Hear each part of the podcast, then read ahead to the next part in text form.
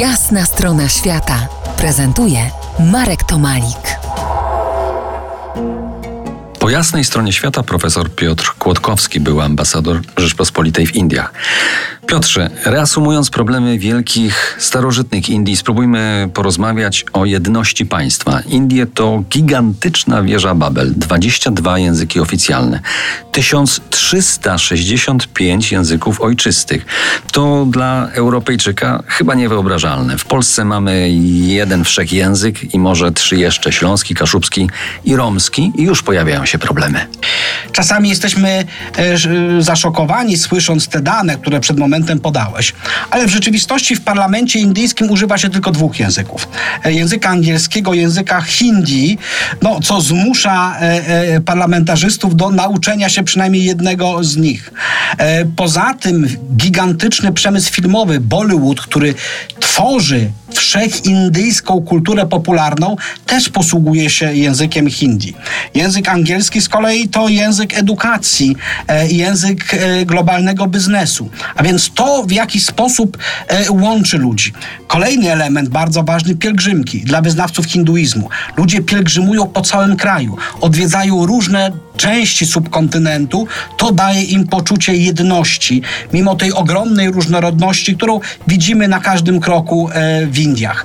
Co ciekawe, ludzie potrafią rozmawiać ze sobą w dwóch albo trzech językach i to im nie przeszkadza. E, sam Hindus rozmawia w jednym języku ze swoją matką, e, w drugim języku ze swoim szefem w pracy, a w trzecim języku ze swoim kierowcą. Znowu, e, ten element różnorodności, pluralizmu kulturowego jest czymś naturalnym, tym się oddycha jak powietrzem. Znaczy oddychają też powietrzem Gandiego. Mahatma Gandhi stosował reguły ahinsy, czyli walki bez przemocy. Odwoływał się do wzorców dżinizmu starożytnej religii, w której idea niestosowania przemocy dotyczyła nie tylko ludzi, ale i zwierząt i roślin.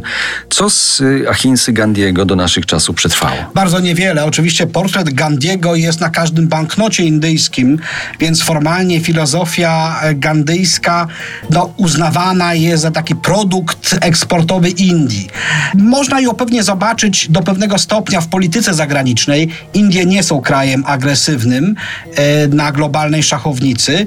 No, niemniej jednak e, tak jak za czasów Gandiego, e, ta ahinsa, niestosowania przemocy e, jest tylko dla wybranych, dla tych, którzy potrafią ją dogłębnie zrozumieć i zastosować w życiu codziennym. Przemoc jest widoczna w Indiach i oby to przesłanie Gandiego mogło wpłynąć na tych, którzy w przemocy widzą rozwiązanie problemów. Przypomnę, że moim gościem po jasnej stronie świata był profesor Piotr Kłodkowski, wykładowca w Katedrze Porównawczych Studiów Cywilizacji Uniwersytetu Jagiellońskiego, były ambasador Rzeczpospolitej w Indiach, autor książki Imperium Boga Hanumana, czyli India w trzech odsłonach, którą wszystkim ciekawym Indii gorąco polecam. Dziękuję Ci, Piotrze. Dziękuję pięknie. To była jasna strona świata w RMF Classic.